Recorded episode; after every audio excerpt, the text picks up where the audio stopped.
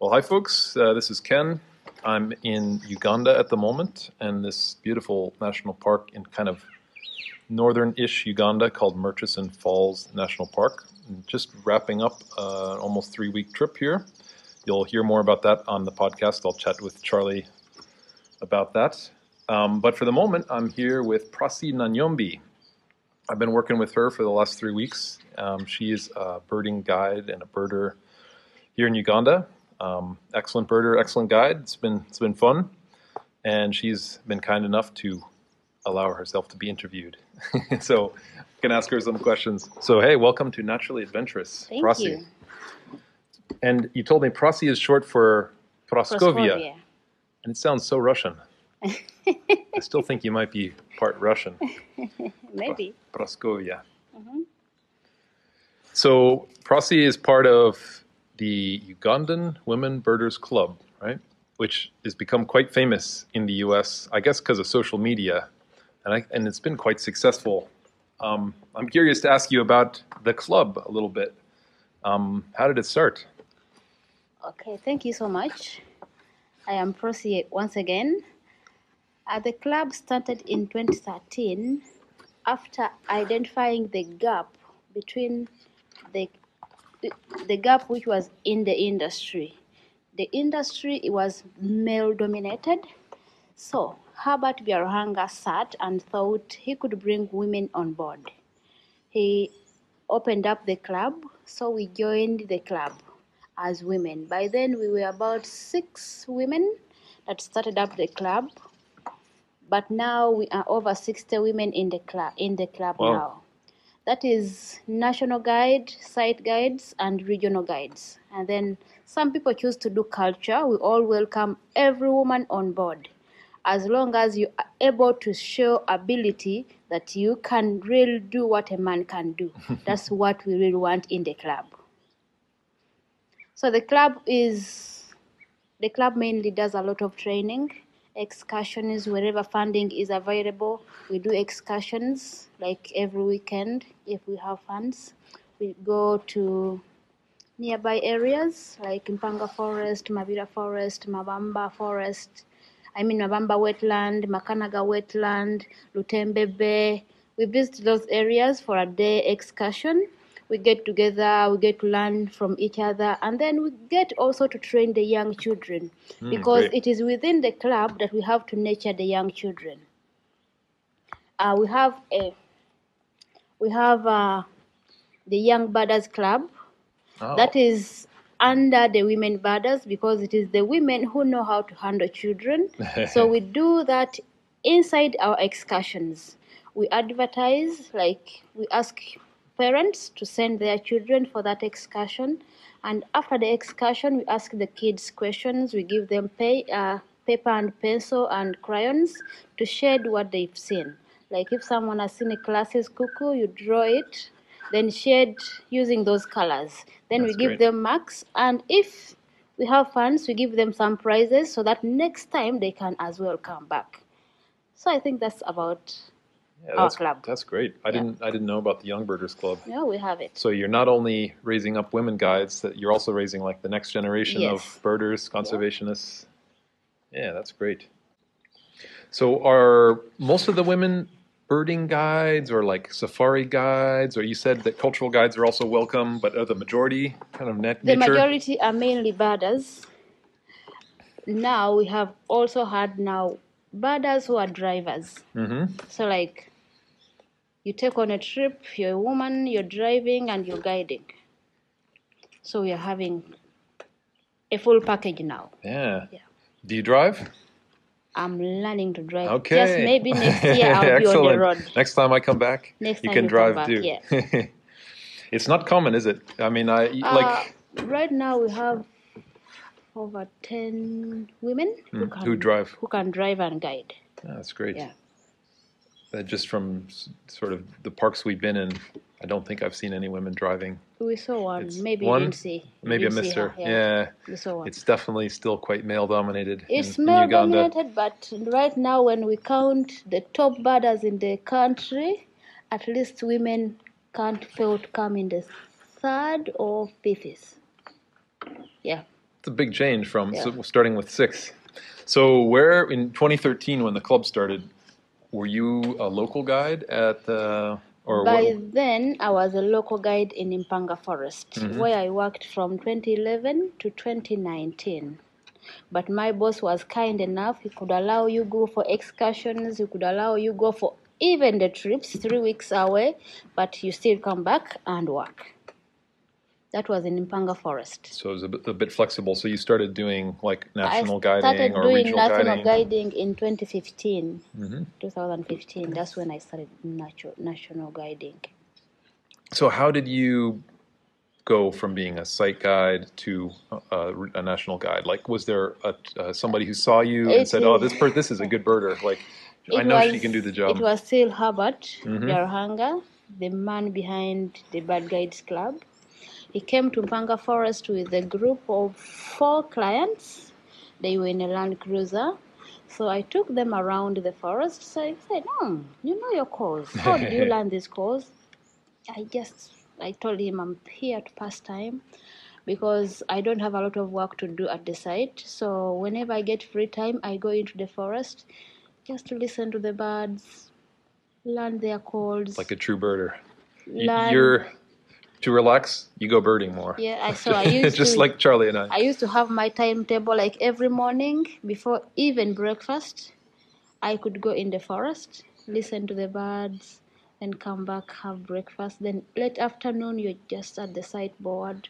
You feel like, I need to look at these birds, learn them. So he told me, why do you do it? Just for leisure, like I don't have much to do. I think I can listen to these birds. And I said, do you think you can go for a trip? I told him, I am not sure. He asked my boss. So my boss gave a go-ahead. So that was the 23 days trip he put me on. It's a serious trip. Just like that. Yeah. Just like that. So he put me on. We went all throughout the country. My first experience, it was a bit challenging. It was a bit tough, like staying in the forest for the whole day. And every man you could find, you're doing birding. Birding is hard. I bet you will manage. You won't manage birding. But I said, if a man can manage, I think even a woman can manage. So I continued birding because I loved that challenge. I loved something hard. I didn't want to go for something simple. Right. Because people think mammals are simple, but there is nothing simple. You only have to have commitment for everything. So when we came back from the trip, the clients he had gave me a bird book, that's Birds of East Africa. Oh, nice. So I started with the Birds of East Africa. Without a binocular, I could go in the forest, look at the birds, follow them up until maybe when I see the bird, I remember identifying a green hillier as Firecrest Dalesi. That was my first challenge. We all started that way. Yep. So that's how I started mainly. Yeah. So from site guiding, I did a lot of travel. I could travel by my own. I traveled, for example, to Semuliki. I go with my tent. Stay there for a week. Birding. Learn bird. Just alone, because when you want to travel, when you want to learn birds, you need to be at sometimes you isolate yourself because someone might have their program and you have your program. Yep. For example, Rick Semliki says, I want to go back tomorrow, but your program was 4 days. So better you travel alone, go learn your birds, then come back. So that's generally how I started. Yeah, I think it's usually true. Like you don't learn birding by guiding. You have to be a really good birder. Yeah. You just have to learn yourself. So I could move from maybe Semuliki, I haven't been there, I haven't been to Bwindi, I could travel. I identify kind of my weakness, and I don't know these birds of this area, then I go there. Right. Yeah. And so to move it further back, how did you become a site guide at Mpanga? From... When I was in school, I did tourism management. That was from 2009 to 2011. So after the course, you're supposed to be posted for internship at an area. Actually, not of your choice by then. The the school would identify areas like Queen Elizabeth, Bwindi, where. So I was lucky, I was posted in Mpanga Forest. That's how, when I finished my internship, the boss there told me, no, don't go back. I've offered you a job. You stay here as a site guide. Mm-hmm. Yeah. Because he saw the clients were starting to come, bird watching, I could take them, they would come back very happy. Yeah, and there was a gap. There was no good guide. No good guides there. So how did you become a birder, though, in the first place? Because, I mean, you obviously just like birds like I do. So did that start when you were very young? I liked birds. In school, we were introduced to different tourism activities. Mm-hmm. So I felt like I needed something. When I was in Mpanga, I looked at our notes and they said bird watching, butterfly identification, mammals, reptiles. Those are the things someone can do in the field. Right. And I was in a forest where birds are. So I said, I can do birds. So when Herbert took me for a trip, it was a good kick start off. I saw what is done in the field, and I said, if I concentrate, I'll manage this. And then I gave myself a time limit. I set 2013 and 2014. If I don't learn birds in those 2 years, I'll quit bird watching and do something else. But good enough, before even those years ended, I saw I was perfecting. So that's how I started bird watching seriously. And then Herbert started giving me trips. Because he knew I was very okay in forest species, right. He started by giving me trips that are centralized in the forest. Kibale, Mpanga, Budongo, Mabira Forest, Elgon, Bwindi. Right. Yeah. And then so you started with the forest, which is the hard birding, yes. And then you added the savanna, which is kind of the easier birding. That's how I started. But so when you were a kid, were you not especially into birds, or did you always kind of like birds? When we are young, we never know these things. Like at my home, in my culture, we have a totem. We have the pin-tailed whydah as the first totem, and second totem as the cattle egret. But we only look at them. Yes, it is my totem, yes. You can identify... We can identify those two species. The other birds, we knew them in our local language, like the Turacos, which we always at home, the Hornbills, the Woodpeckers, we have their local names. But some other species, we don't have their local names. We have names of the birds that are in only our community. Right. Yeah. I mean, one thing about Uganda, it's just very birdy. Like, there's just birds everywhere, even villages. And, I mean, around Entebbe, Kampala, the capital... There are just so many birds. Yeah. I mean, African gray parrots and great blue turacos. Those ones you have the local names. Like great blue turaco is a fulungu. Then the parrot is kasku. Because they are always at home. The local people have their names. Like even when you're here, like in Murchison Falls, the people here have local names of the birds here. Different from the names in Central. From the names in the Central. Because different cultures, different languages. Sure. Who speak different languages. Sure. So what are the challenges of being a woman guide? I mean, there's so much male-dominated. Are there times when it's quite tough? First of all, it is criticism. Those males can be tough on women, especially in the field. They call you shoulder out. Call you what? Shoulder out. Shoulder out. Send the shoulder out. She just passed. Because you sit, they are driving you, and you're putting your shoulder here. Shoulder out. Yeah, they keep criticizing. That's just for women guides. They would say that. Yeah, they would share that because as a woman, you're not supposed to be out there. What are you supposed to be at home or something? You're supposed to be at home. Number one, you're supposed to produce children and raise them. That is by the culture. And also, culture affects a lot of girls. Like my culture, we are not supposed to whistle, number one. Number two, we are not supposed to put on trousers. But you can't maneuver in the forest in a skirt. So it was a bit challenging. I spent about 4 or 5 years without going back home because I did not want that criticism after pursuing my passion. From your family? Yeah, from my family. The first thing they saw was me on television, and calls started. You got spoiled.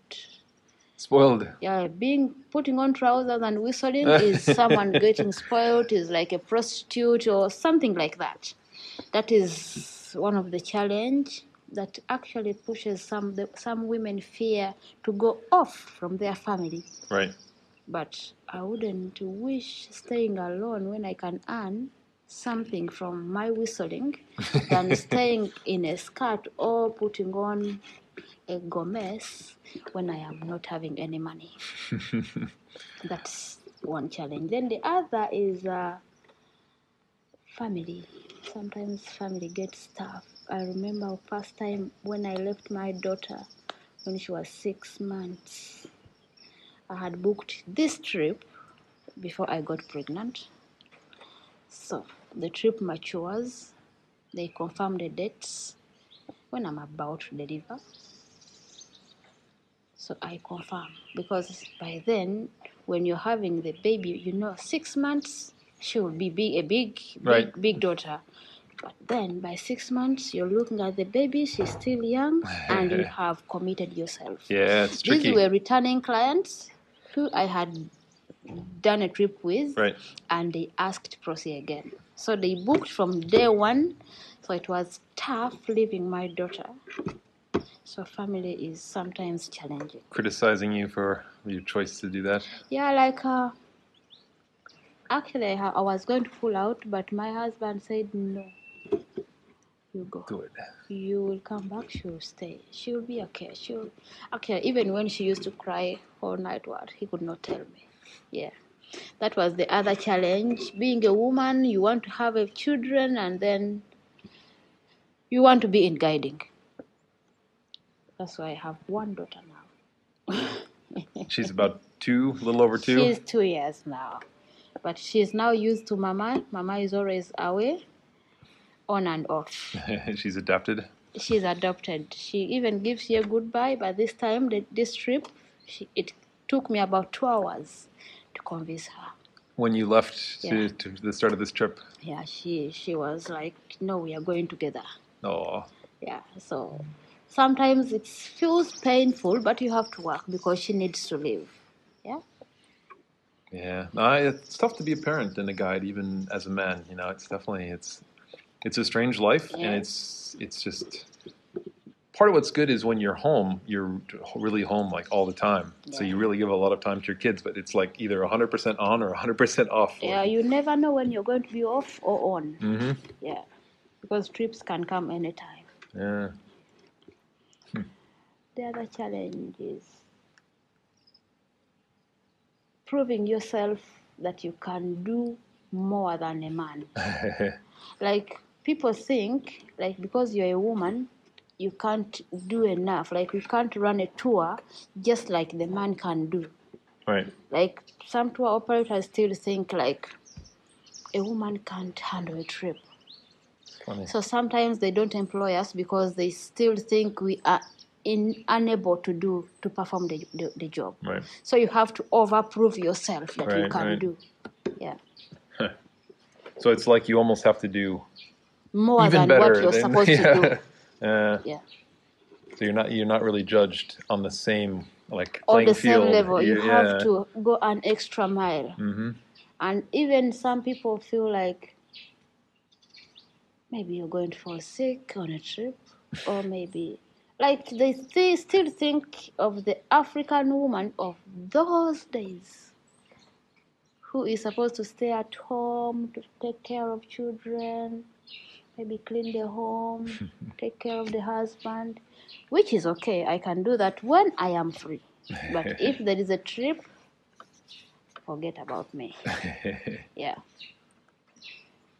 So, hopefully it's getting better. If you've gone from 6 to 60, it's getting more established. There's people, And especially with driving, after the women have proved they can drive even 20 days trip, 30 days trip, they're starting, it is like an eye-opener. The tour operators are starting to understand that a tour can be managed by any person who is having expertise. Yeah. Right.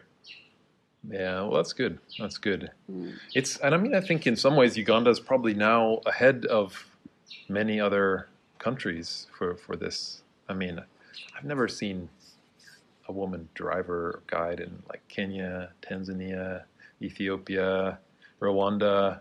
So right hopefully now we have over 10. Judith, Vero, Donna, we have Abia, we have the others who keep forgetting their names. But it must help to have the club just to get together and kind of talk about things, talk about the issues you have and the challenges you face. That is done during the excursions. When we have excursions, we spare maybe an hour to anyone having challenges. What are you going through? Things like that during the excursions. Yeah. So when I was a kid, birding wasn't very common. I mean, it was starting to be more common, but it was pretty rare. And it was pretty unusual to be like 13, 14 years old and be a birder. Mm. But we had, that was when the internet was starting, and we had like a listserv, like you send emails, and we had this young birders like club, online club or listserv. And then we could all sort of get together and talk and communicate. And it definitely had a big effect to make you feel like I'm not so strange to be a birder when I'm like 15 years old. Because in your normal life, you're not meeting anybody who does what you do and who shares your passion. So I imagine it's kind of like that. It's like it is the same. Mm-hmm. Same here. People don't understand. Like when you tell them, I'm going to watch birds, okay? After watching them, what next? Like such questions. Like people don't understand that you can do it as like something leisurely, or you can like someone says every evening, I'm going swimming. Right, you know? Or running, or biking. Or hiking, or doing anything. So even bird watching is the same. If you are passionate about it, the only thing is some people think he can be a birder, but when they don't have passion, like some, if you do it just for money or for a job, it never really goes well. Yeah, and actually, you're never perfect. Right. Because even when you are at your home, you hear a bird call, you not bother about it because you don't have clients. But when you're doing it as a passion, you say, what is that calling? So you run, first check for it. Yeah, oh, this is the one calling. Then you come back to your things because birds are everywhere in our homes. Totally agree. I totally agree. It just starts with like your own passion, and then it can turn into a career. But if you start the other way around, like I need a career, and then I'm gonna learn the birds. Like you say, maybe birders are paid well, or you say, okay, I want to also be paid well. You won't achieve it. Nope. I can attest to that. I've definitely had quite a few local guides where you felt like, okay, they're just doing it because they want the job. And, you know, sometimes they help a bit, but it's just not the same. You can just tell when somebody just, like, really likes birds. That's what it takes to just become good, like you said. Like, you just have this drive to, I need to know what that call is. Yeah. I'm going to stop cooking my dinner, and I'm going to go out in the forest and find that bird. Yeah, I mean, it's kind of a weird thing, birding, really. It's kind of like an addiction. It's like the back of your shirt says, addicted to birding. That's from the Ugandan Women Birders Club. That's the motto for our club. I like it. I guess it's, I mean, so in the United States, birding is becoming quite common now. Like, really, I mean, like every park you go to, you see somebody with binoculars. And people with cameras. It's really, like, culturally acceptable now and, like, normal. I'm sure it's not like that in Uganda, right? Like, it's not. It is only the people in the tourism industry who know what birding is. But the communities, they're out. Some communities, because there is now a lot of sensitization from televisions, from Uganda Wildlife Authority, they sensitize the communities around because they know clients will be passing and they see a bird in your compound, they will stop. So there is a lot of sensitization that is going on in the whole country. It is still a bit different in the north where people don't speak. Different communities speak different languages, but in most of these other areas, it is okay. Like you saw, we were moving and then we stopped somewhere. And in just the middle of nowhere, and you're walking through somebody's, essentially like their yard or their garden. And then they come out. When you talk to them, they understand what you're doing. Just looking at the birds, then after we leave. People might think maybe you're taking away their land, which is not right. But also they are right, well, because they don't know the equipment you're using. You can understand, they can't understand. Big cameras and tripods and stuff. But the sensitization that is going on has helped a lot. Yeah, that's great. That's quite like advanced to be thinking of that. People now know, like if you see someone with a binocular, sometimes we go to the extent of calling them up, and then you allow them look through the binocular. Sure. Because some people think binoculars are cameras. You're taking pictures of them. Oh, yeah. Yeah. Especially telescopes. People never think they always think it's a camera. That is something different because they see people measuring land, surveyors, they use things like a scope. Yep. So that's why they might be curious. Yep. Yeah. But when you speak to them, they understand. I had my telescope confiscated once when I flew into Addis Ababa, Ethiopia, and was going through like airport security, and they said, what is this? Is this a telescope? Yeah, that's a telescope. They wouldn't let me bring it into Ethiopia. I had to leave it at the airport. Oh. And I was thinking I was never going to see it again. But I came back, and sure enough, they had it locked and they gave it back to me. I just couldn't bring it into their country because they thought I was going to be spying or something. Okay. So, yeah, Uganda's way ahead of that. Mm. I can definitely attest. I mean, it's very welcoming, safe. You feel... Yeah, people are quite kind. People are kind here. People are always wanting to see who a Mzungu is. Yeah. I mean, it must be interesting when like 7 foreigners are like walking through your fields. Like, what on earth?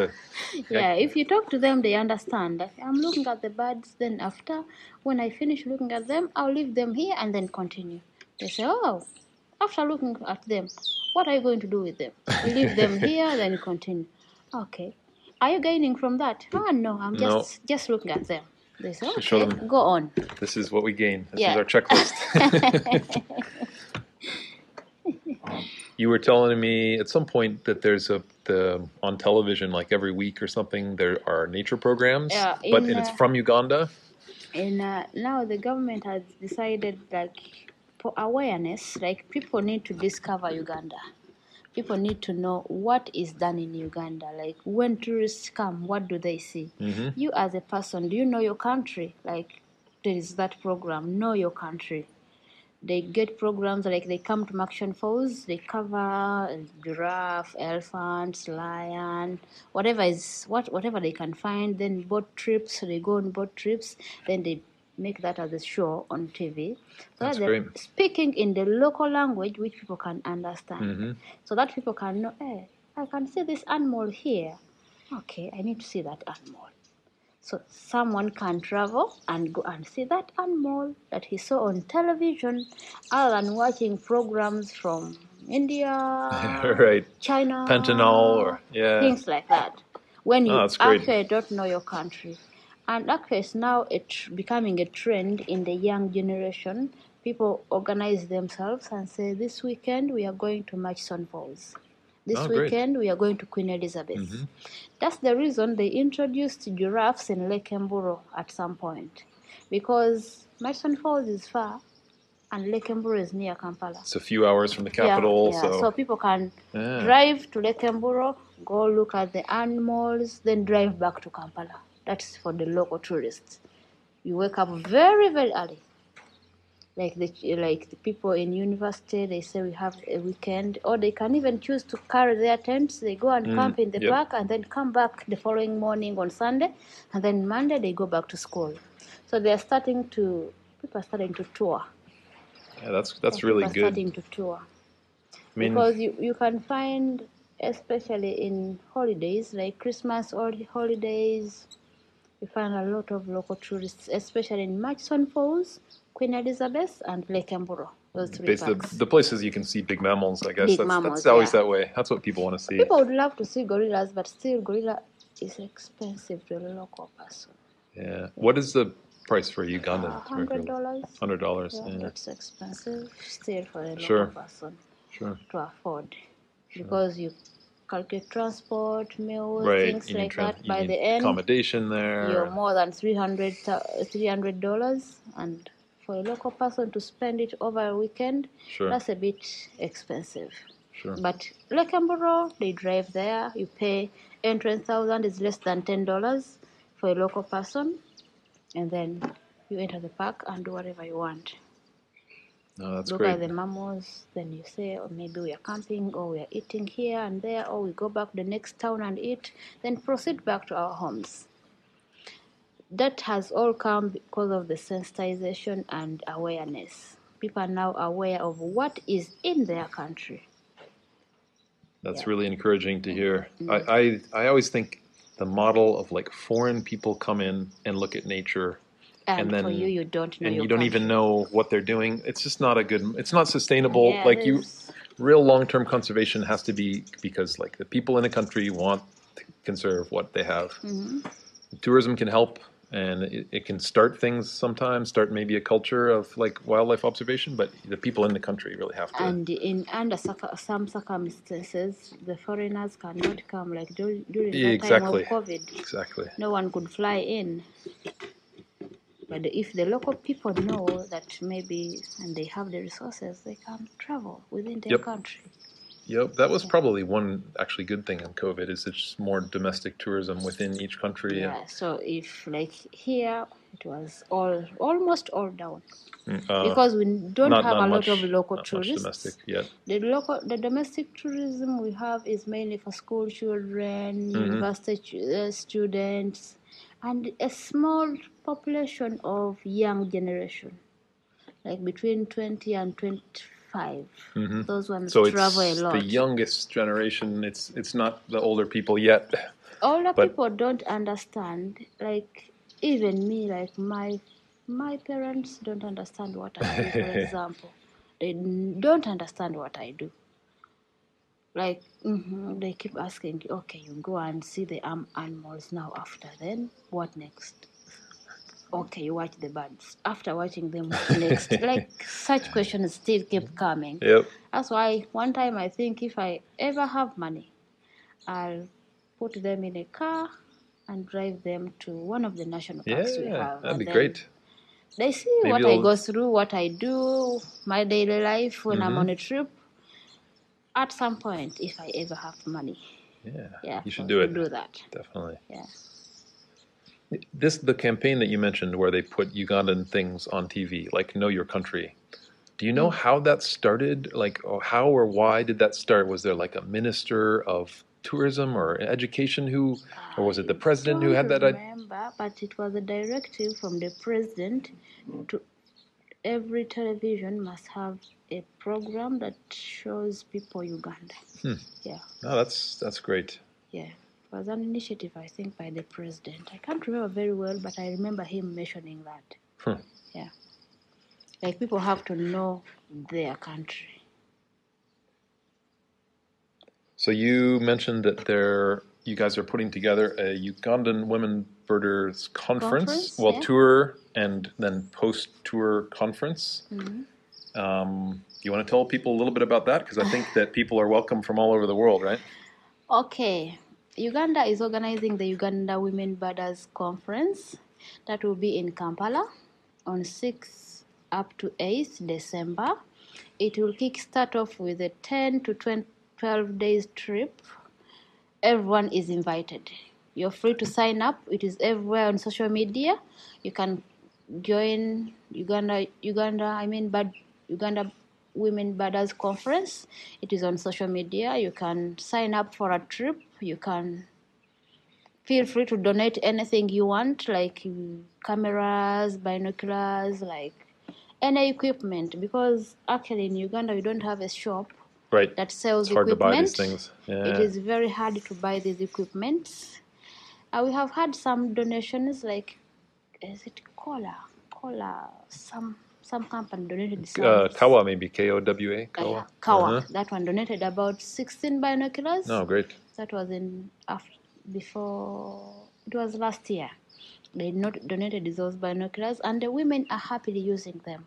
Great. So if anyone out there is having a binocular still in good shape, you can feel free to donate it to the Uganda Women Birders Club.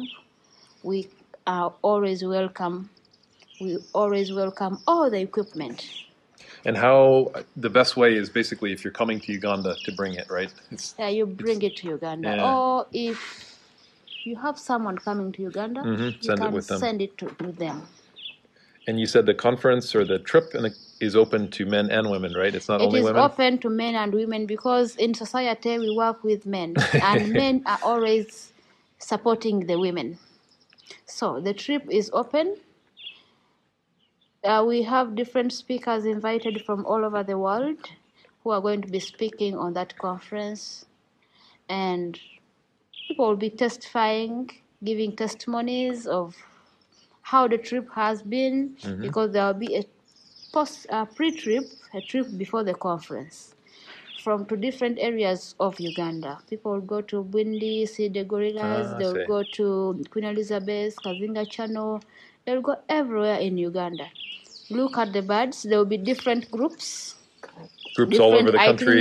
Yeah, everybody comparing guides. Notes. And now you testify the great work that Uganda Women Birders is doing. So I assume you're guiding one of those trips? I should be there. I must be there. You know where you're guiding people? I don't know yet. But somewhere. Somewhere in Uganda. I'll take people to see the country. Oh, that sounds great. Sounds like it should be a lot of fun. It should be. 6 to 8 December. And people can just find it online, on social media, all over the place. If you say Uganda Women Birders Conference, you'll see it. Even on Facebook, Twitter, it is there. The club does an amazing job with social media. I think it's all over. You see it a lot on Facebook and other things. And, just keep up the good work for that. Thank you. I think Americans know more about it than Ugandans. Yeah, I think so, because we have a bigger population of bird watchers in America than we do in Uganda. Sure. Well, I appreciate you're talking to me. Is there anything else you want to tell people about yourself or about your country, or no pressure? I welcome everyone to come to Uganda. Uganda is very safe. Sometimes social media can say Uganda is not safe, but in real life, if you're here, Uganda is very, very safe. Very safe, yeah. About the gay law, that one is no crime. If you are on a trip, you stay on a trip, then you can do whatever you want. They're not basically enforcing any kind of laws against foreigners. There is nothing like someone is going to enforce, like a foreigner, maybe if you're doing this. But for foreigners, if you're doing tourism, no one is on your neck. They're not harassing. No one harasses people. Nothing. You come here, do your trip, and then go back home safely. Foreigners here actually are given more priority than the local people. More security to them than the local people. Like me, I can be anywhere, but the foreigner, everyone will be looking at them as something precious.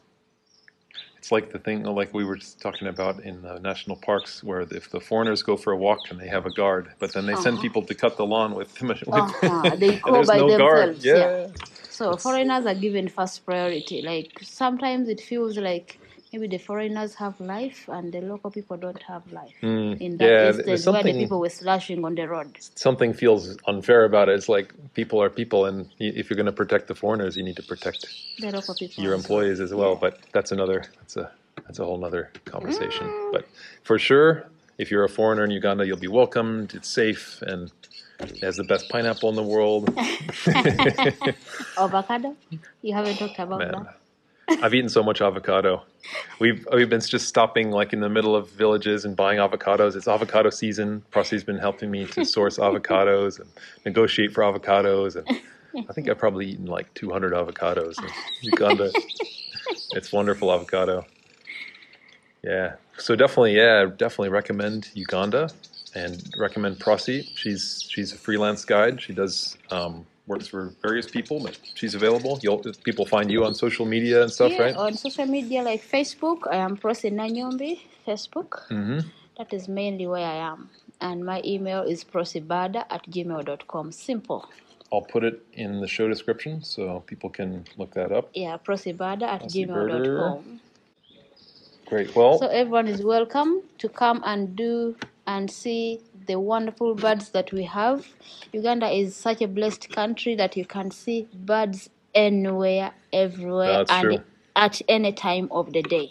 Yep. If you are in the right place, like you are in the forest, you can do birds every time, every now and then. All day, all night. And in the savannah, if you're blessed with the cool weather that day, you don't want to come back to the hotel. You'll want to stay back in the field, see the birds until darkness decides that, no, please go back. As we did day before yesterday. But before that, Uganda is very safe. You're free to come. Come and see the gorillas, the chimpanzees, the big mammals. Good mammals too, yeah. All birders would love to see what mammals we have. Because other than the birds we have a lot of mammals that are enjoyed by people. Great, yeah, amazing for primates. I mean, the two great apes and all kinds of other really like loess monkey, red, beautiful monkeys. Like when you're in Kibale National Park, you have chance of seeing 13 primates in one park. Yeah, that's amazing. So, well, we're taking a little siesta now, and then we're going to go out in a couple hours, and our mission is to find lions because we've had an amazing trip. We've recorded over 500 bird species and a lot of mammals, but we haven't found lions yet. So we're sort of looking for lions, but then also trying not to think too much about finding lions. Well, thanks so much for chatting, Prossy. Really appreciate it. Thank you. Yeah, it's been a pleasure to work with you. Thank you so much.